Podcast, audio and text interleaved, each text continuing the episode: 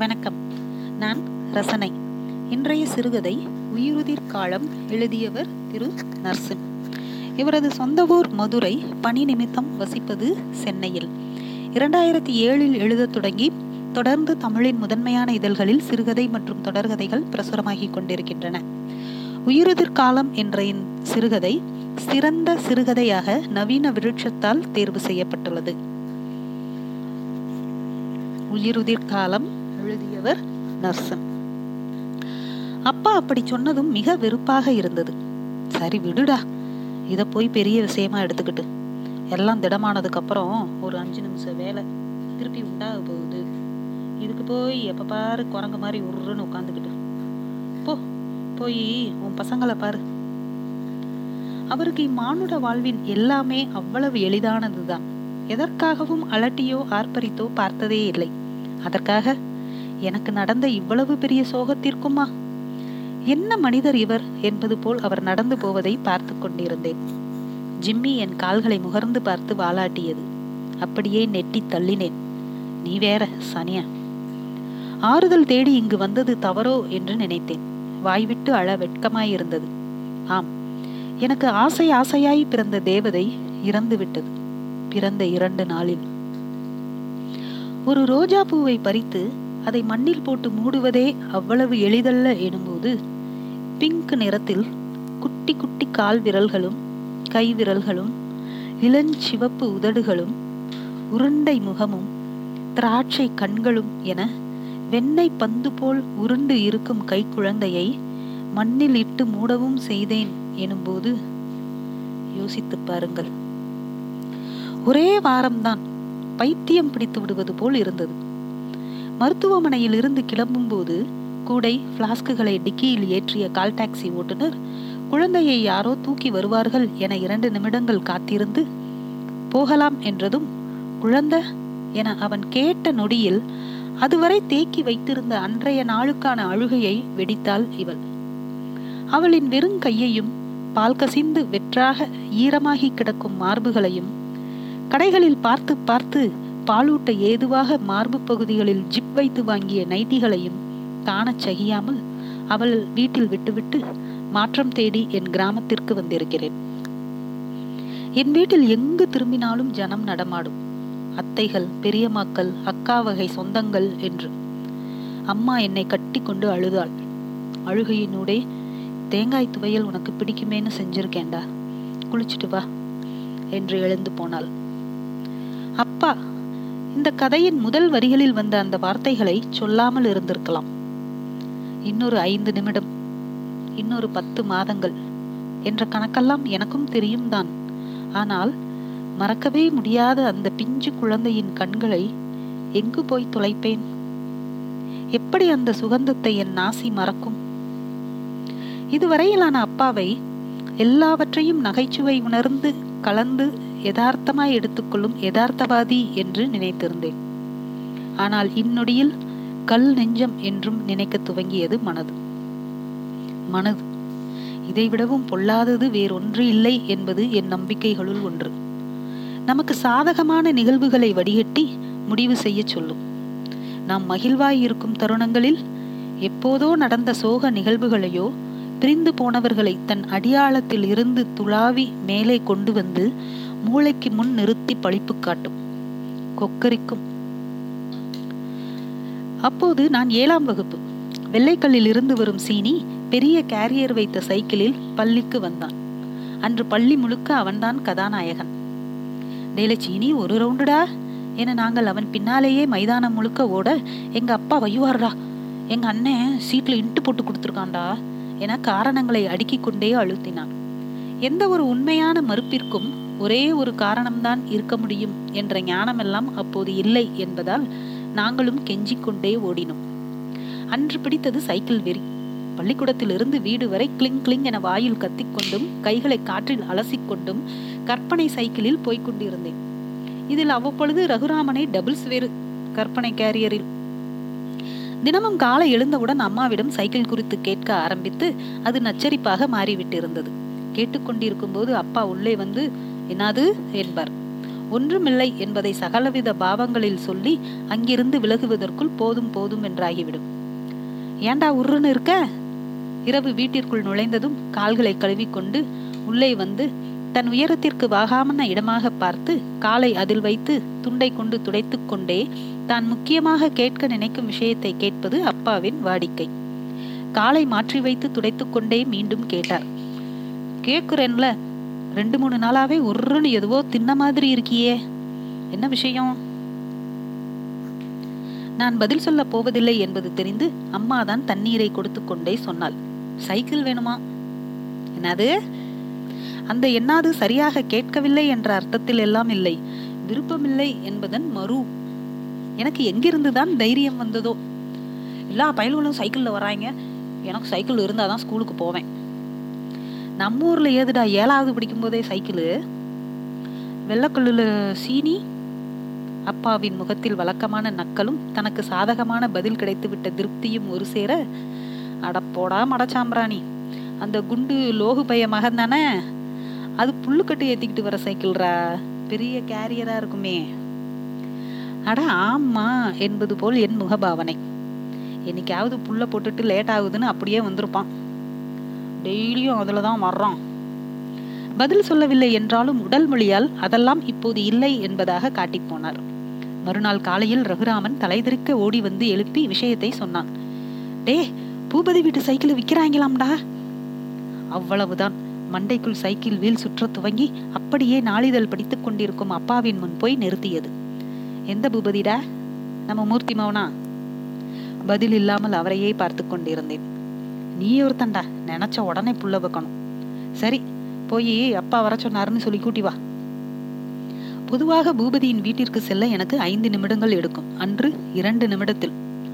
பூபதி எங்களை விட பெரியவன். வாயில் நுரைத்தள்ள பிரஷை அதக்கிக் கொண்டே வந்தான். தலையை ஆட்டி என்ன என்பது போல் கேட்டான். அங்கு நிறுத்தப்பட்டிருந்த சைக்கிளை பார்த்து கொண்டே சைக்கிள் வாங்கிக்கிறோம். அப்பா வர சொன்னாரு. புளிச்சென்று துப்பி உள்ளே சென்று சட்டையை போட்டுக்கொண்டே நடந்தான். இவங்க அப்பா ஏதாச்சும் கோக்குமாக்கா பேசுவாரேடா ரகு. விலைய சொன்னியா? ரகு ஒன்றும் பதில் சொல்லாமல் என்னை பார்த்தான். அவர்தான் கூட்டிட்டு வர சொன்னார் பூபதி நான் திரும்பி ஒரு முறை சைக்கிளை பார்த்து கொண்டே நடந்தேன். பச்சை கலர் அட்லஸ் ஸ்டிக்கர் ஒட்டி ஃபோக்ஸ் கம்பிகளில் சிறு லைட்டுகள் வைத்து அதை டைனமோவில் இணைத்து என வேலைப்பாடுகள் செய்யப்பட்ட சைக்கிள். என்ன பூபதி அப்பா கிளம்பிட்டாரா? ஆமா சித்தப்பா இப்பதான். ம். என்ன இங்கிட்டு காலங்காத்தால? பேப்பர் பக்கம் வந்திய? சொல்லிக்கொண்டே தான் பார்த்து கொண்டிருந்த பேப்பரின் நடுப்பக்கத்தை சைஸாக பிரித்து எடுத்து நீட்டினார். பூபதி என்னையும் ரகுவையும் எரித்து விடுவது போல் பார்த்து கொண்டே இல்லஸ்தப்பா சைக்கிள் வேணும்னுட்டு இவன் அவன் முடிக்கும் முன்னரே ஏன் கேக்குற? இதெல்லாம் இப்பவே வேணாண்டா. முட்டிய பேத்துக்கிட்டு பரிச்ச டயத்துலனா கேட்டாதானே இப்பவே பழகிக்கிட்டா நல்லது தானே பூபதி திடீர் வியாபாரி ஆகி இருந்தான். சரி எப்படின்னு கொடுக்கறதா உத்தேசம்? பூபதி தயங்காமல் சட்டன. முன்னூறு ரூபா சித்தப்பா. இவன் சைக்கிள்னு தானே சொன்னான் யானை குட்டியை கொண்டாந்து இங்கே கட்டி எவன்டா தீனி போடுறது? சொல்லிவிட்டு சிரித்தார். பூபதி வறட்சியாய் சிரித்தான். அவன் பார்வையை தவிர்த்தேன். ஏதாவது பேசி முடித்து இன்று சைக்கிளில் தான் பள்ளிக்கு போக வேண்டும். மனம் ஏற்கனவே சீனியின் பெரிய புல்லுக்கட்டு கேரியருக்கு பக்கத்தில் அழகான என் பச்சை சைக்கிள் நின்று கொண்டிருந்த காட்சியை கண்டு கொண்டிருந்தது. ஏண்டா அந்த பழைய ஓட்ட சைக்கிள் தானடா? நானும் உங்கள் அப்பனும் அதில் சுத்தாத சுத்தாடா? சரி ஒன்று பண்ணு. நான் ரகு பூபதி மூவரும் நிமிர்ந்தோம். சைக்கிள் எடுத்துட்டு நேராக மந்தைக்கு போங்க. அப்பா சொன்னாருன்னு சொல்லி நம்ம சைக்கிள் கடை கணேசங்கிட்ட விலைய கேளு. முடிவு செய்வோம். அதெல்லாம் வேணாம் சித்தப்பா. இரநூத்தி ஐம்பதா கொடுங்க. போதும். எதுக்கு போய் அடுத்த ஆளுக்கிட்டலாம் எல்லாம் கேட்டுக்கிட்டு? உடனே அப்பா என்னை பார்த்து பார்த்தாயா எவ்வளவு சாமர்த்தியமாய் பேசுகிறான். நீயும் இருக்கியே என்பது போல் தலையாட்டி புருவம் உயர்த்திவிட்டு சற்று அதட்டும் குரலில் பூபதியிடம் டேய் பெரிய ஏரோப்ளைன் விற்கிறவன் மாதிரி பேசாதடா. போ போய் கேட்டுட்டு வா. கருடா பேசாம கணேசன் கிட்ட கேட்டோம். இரநூத்தம்பது ரூபாய்க்கு வாங்கிக்க சொல்லிட்டான்னு சொல்லிட்டு இப்படியே திரும்ப போயிடுவோம் என்ன? என்று பூபதி சைக்கிளை உருட்டி கொண்டே கேட்டதும் எனக்கு சரி என்பது போல் தலையாட்ட ரகுதான் காதை கடித்தான். டே உங்க அப்பா இப்ப பஸ்ஸுக்கு வரும்போது அவங்கிட்ட கேட்பாரு பாத்துக்க. சட்டன பயம் ஆட்கொள்ளவும் எதுக்கும் கேட்டுருவோம் பூபதி சைக்கிள் கணேசன் சற்று குள்ளம். தன் பெரிய டவுசரை தளர்த்தி கொண்டே சைக்கிளை ஒரு சுற்று சுற்றி வந்து முன் டயரை தன் கால்களுக்கு நடுவில் வைத்து ஹேண்டில் பாரை பிடித்து நேராக இருக்கிறதா என்று பார்த்தான். தடால் என முன்சக்கரத்தை கீழே விட்டான். பூபதி பதறினான். கீழே கட்டையில் அமர்ந்து ஸ்டாண்ட் போட்ட சைக்கிள் பெடலை வேகமாக சுற்ற சல்லென பின் சக்கரம் சுழன்றது. பிரேக்கை பிடித்து பிடித்து விட்டு என ஆலாபனை செய்வது போல் செய்து கேரியரின் ஸ்பேனரை தட்டிக்கொண்டே ஒரு நானூறு நானூத்தம்பது ரூபாய்க்கு போகும்னு அப்பாட்ட சொல்லுப்பா. அவ்வளவுதான். பூபதி தன் கைலியை இறுக்கி விட்டுக்கொண்டு சீட்டை ஓங்கி ஒரு தட்டு தட்டினான். அவன் கை ஸ்பிரிங் போல் மேலெழுந்து மீண்டும் சீட்டை தட்டியது. ஒரு முறை பெல்லையும் அடித்தான். சொன்னேன்ல குதிரை மாதிரிடா. என சொல்லிவிட்டு உங்க அப்பா கிட்ட சொல்லிடு எனக்கு இங்கே ஒரு வேலை இருக்கு என எதிர் திசையில் சுற்றி கொண்டு போய்விட்டான். ஒரு நிமிடம் எனக்கு என்ன நடந்தது என்றே யூகிக்க முடியவில்லை. ரகுதான் ஏதோ பேசிக்கொண்டே அழைத்து வந்தான். வரும் வழியெல்லாம் அப்பாவை? அவனே இரநூத்தம்பது தாண்டா கேட்டான். இவருக்கு ஓசிலையா தருவாங்க எனக்குன்னு வந்து வாச்சிருக்காரு பாரு என புலம்பிக் கொண்டே வந்தேன். நாங்கள் இருவர் மட்டும் வருவதை பார்த்த அப்பா? என்னடா கடை திறக்கலையா? இல்ல ஓட்ட உடசல் வண்டின்னு ரிப்பேருக்கு விட்டீங்களா? அதெல்லாம் ஒண்ணுமில்ல. என நான் வெறுப்பாக சொன்னதும் நிலைமையை சமாளிக்கும் விதத்தில் ரகுராமன் விவரத்தை சொன்னான். அப்பா தன் தவறை உணர்ந்து வருந்தினால் நன்றாக திட்டிவிட வேண்டும் என நிமிர்ந்தேன். இதான். முட்டா பயலாவே வளர்ந்தா நான் என்ன பண்றது? விழித்தோம். நேரா போய் இந்த சைக்கிளை வாங்கலாம்னு இருக்கோம். இவரு இரநூத்தம்பது சொல்றாரு. அப்பா உங்ககிட்ட கேட்டுட்டு வர சொன்னாருன்னு சொல்லியிருந்தா அவன் இரநூறு ரூபாய்க்கு தான் போகும்னு சொல்லியிருப்பான். நீ போய் அங்கே ஏதோ செக்கிழுத்த மாடு மாதிரி சைக்கிளை ஒன்றுட்டு நின்று இருப்ப அவன் நம்ம சைக்கிளாக்கும் கூட விலைய சொல்லி விசுவாசத்தை காட்டுவோம்னு சொல்லியிருப்பான். போ போய் பல்ல தேய்ச்சிட்டு வடக்கு பக்கமாக பார்த்து உட்காரு போ. அவ்வளவுதான். அதுவரையில் அவரின் தவறு என்று தோன்றிய மொத்தமும் என் தவறாக மடைமாற்றி விட்டிருந்தார். அதன் பிறகு அம்மாதான் பூபதி வீட்டிற்கு போய் ஏதோ பேசி அந்த சைக்கிளை வாங்கி தந்ததும் நானும் ரகுராமனும் அதிலேயே சுற்றி கொண்டிருந்ததும் வேறு கதை. ஜிம்மி என் காலை முகர்ந்து பார்த்து சப்தம் எழுப்பியதும் தேங்காய் துவையல் வாசம் உணர்ந்து மெல்ல எழுந்தேன். இத்தனை வருடங்கள் கழித்து அந்த சைக்கிள் விஷயத்தை நினைத்து மிக லேசாக சிரிப்பு வந்தது. அதே சைக்கிள் இப்போது மூளையில் முன் டயர் நெளிந்து சீட்டு இருக்க வேண்டிய இடத்தில் வெறும் கம்பி நீட்டிக்கொண்டு சாய்ந்து கிடக்கிறது. அதன் மீது ஒரு தார்பாய் கிடப்பதால் ஜிம்மி அங்கு போய் பதுங்கிக் கொண்டு தூங்கும் இடமாகி போனது. ஜிம்மிக்கு உடல் முழுவதும் கருப்பு. மூக்கிலிருந்து கண்வரை மட்டும் வெள்ளை கோடு இருக்கும். மிக ஆச்சரியமான விஷயம் என்னவெனில் பல ஆண்டுகளுக்கு முன்னர் எங்கள் வீட்டில் ஒரு ஜிம்மி இருந்ததாம். அதற்கு உடல் முழுவதும் வெள்ளை. மிகச் சரியாக மூக்கிலிருந்து கண் வரை மட்டும் கருப்பு கோடு. அப்பா எங்கோ ஆபீஸ் வேலையாக போன இடத்தில் இந்த ஜிம்மி குட்டியை பார்த்ததும் எடுத்து வந்து அந்த ஜிம்மி போலவே இருந்ததால் எடுத்து வந்ததாய் சொன்னது நினைவிற்கு வந்தது. அழுது அழுது கண்கள் எல்லாம் வீங்கி போய் மிகச் சோர்வாக இருந்ததால் பம்ப் செட்டில் குளித்தேன். வெள்ளாவி பறக்க பறக்க சோற்றை தட்டில் பரப்பினாள் அம்மா. நிறைய எண்ணெய் விட்டு தேங்காய் துவையல் பிசைந்து அவளே ஊட்டினாள். உடல் சூட்டின் காரணமும் ஏதோ ஒரு துக்கம் வெளிப்பட்டு கடக்கும் உணர்வும் சேர்ந்து ஒவ்வொரு கவலமாக சாப்பிடும்போது கண் ஓரம் கசிந்தது. சாப்பிட்ட அசதியும் இறந்து போன மொட்டின் நினைவும் கலந்து இம்சிக்க கொல்லைப்புறத்தில் அமர்ந்தேன். அருகில் வந்த அம்மாவின் கையில் மாம்பழ துண்டுகள் நிறைந்த தட்டு. கூடவே ஜிம்மி. ஒரு துண்டை எடுத்துக்கொண்டே ஏமா அம்மா அப்பா எப்படி இருக்காரு? எப்படி? என கேட்டுக்கொண்டே ஒன்றை ஜிம்மிக்கு கொடுத்தாள். அவர் பேசியவற்றை சொன்னதும் சிரித்தாள். சரியா தன்னடா சொல்லியிருக்காரு? நான் ஏதும் பதில் சொல்லாமல் இருந்ததும் பேசினாள். ஒரு நாள் ராத்திரி மழையான மழை கதவை தட்டுறாரு. அப்போ அவருக்கு வெளியூர்ல உத்தியோகம். வாரத்துக்கு ஒரு நாள் தான் வருவாரு.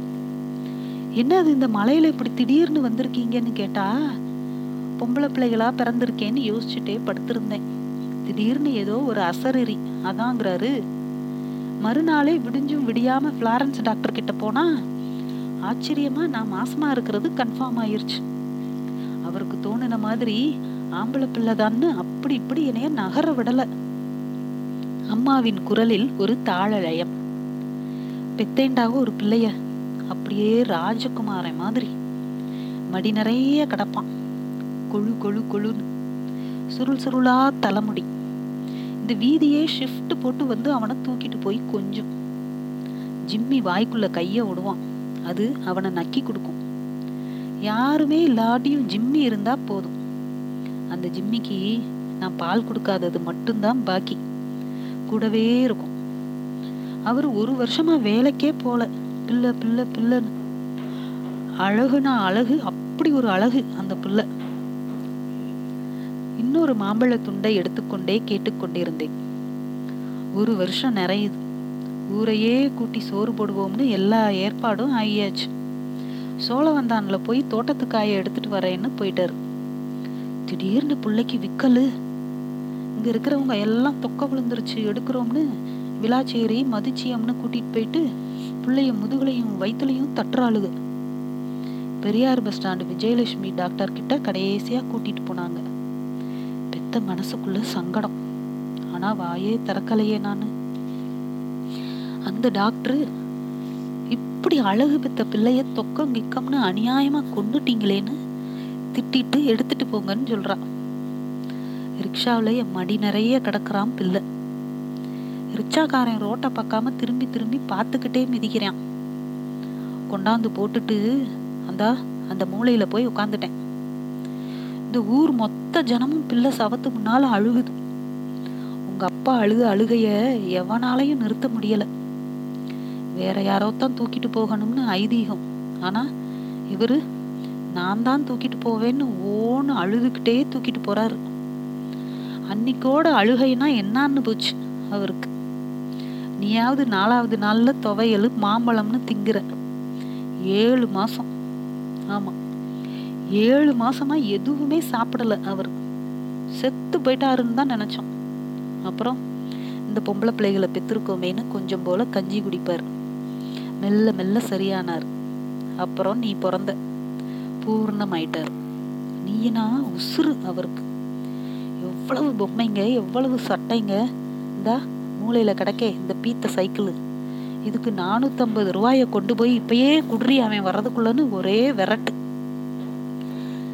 பாதி மாம்பழத்தை கையில் துப்பி பிடித்திருந்தேன். அதை கீழே எறிந்தேன். என் முகத்தை பார்க்காமல் அம்மா எழுந்து உள்ளே போனாள். நான் எரிந்த மாம்பழத் துண்டை ஜிம்மி முகர்ந்து பார்த்தது. மிக பலகீனமாக உணர்ந்தேன். அப்படியே அமர்ந்திருந்தேன். இரவாகி விட்டிருந்தது. ஏண்டா உருன்னு இருக்க? ஏதாவது சாப்பிட்டியா இல்லையா? அப்பா ஈரக்காலை துண்டை வைத்து துடைத்து கொண்டே கேட்கவும் உடைந்து போய் அழத் துவங்கினேன். ஜென்மம்னு எடுத்தா இதெல்லாம் தாண்டா? நான் எனக்காக அழுவதாக நினைத்துக்கொண்டு என்னை தேற்றினார். முகத்தை துடைத்துக்கொண்டு வெளியே வந்து சற்று காலார நடந்தேன். ரகுராமனும் வேலையை விட்டு வந்திருந்தான். இருவரும் ஊருக்கு வெளியே இருக்கும் பொட்டலுக்கு போனோம். இரவில் இப்படி அமர்ந்து எத்தனையோ வருடங்கள் ஆகிவிட்டிருந்தன எங்களோடே ஜிம்மியும் ஓடி வந்தது. பொட்டலில் வெற்றியிலையை நீவி புகையிலையை கசக்கி அதக்கிக் கொண்டிருந்த சொக்கு என்னை பார்த்ததும் அருகில் வந்தார். சாராய நெடி. சுடுகாட்டிலேயே இருக்க வேண்டுமெனில் இதெல்லாம் வேண்டும் தான் எப்ப வந்தீங்க? நேத்து. சுகமா? நமக்கென்ன? வர்ற உருப்படிகளை தூக்கி போட்டு எரிச்சு சாம்பலை பார்க்கறதுன்னு போகுது. சொல்லிக்கொண்டே ஜிம்மியை பார்த்தான். நானும் எம்புட்டு பணத்தை பார்த்துருக்கேன். வர்றவன்லாம் கொல்லியை வச்சுவிட்டு நானும் இப்பவே சாக போறேன்பான். ஒருத்தனும் செத்தது கிடையாது. புகையிலையை கரகரவனை அசக்கி வாயின் உட்புறமாக அதக்கினான். ஆனா நாயகனா நாயக தான் இருபது முப்பது வருஷத்துக்கு முந்தி இருக்கும். உங்க வீட்டில் உங்களுக்கு நேர் மூத்த பிள்ளை. காத்த விட்டுருச்சு. உங்க அப்பாரு அழுவி புதைச்சு போனார். பாவம் எல்லாரும் போயிட்டாங்க. உங்க வீட்டு நாய் மட்டும் போவேனாங்குது குளிய குளிய தோண்டுது. நானும் அடிக்கிறேன் விரட்டுறேன் அசங்கலையே. ஒரு நிமிட மௌனத்திற்கு பிறகு சொன்னான். நானும் என்னென்னமோ பண்ணி பார்த்துப்புட்டேன். சோத்த போட்டேன் கறிய போட்டேன் கல்ல தூக்கி கூட மண்டையில போட்டேன். அசங்கலையே. ஒரு வாரம் பத்து நாள் பச்சை தண்ணி கூட குடிக்காம அந்த பயலை புதைச்ச இடத்துலயே படுத்து கிடந்து செத்தே போச்சு. ஜிம்மி என் கால்களுக்கிடையில் குழைந்தது. அப்பாவை பார்க்க வேண்டும் போல் இருக்கவும் வீடு நோக்கி நடக்க துவங்கினேன். நன்றி.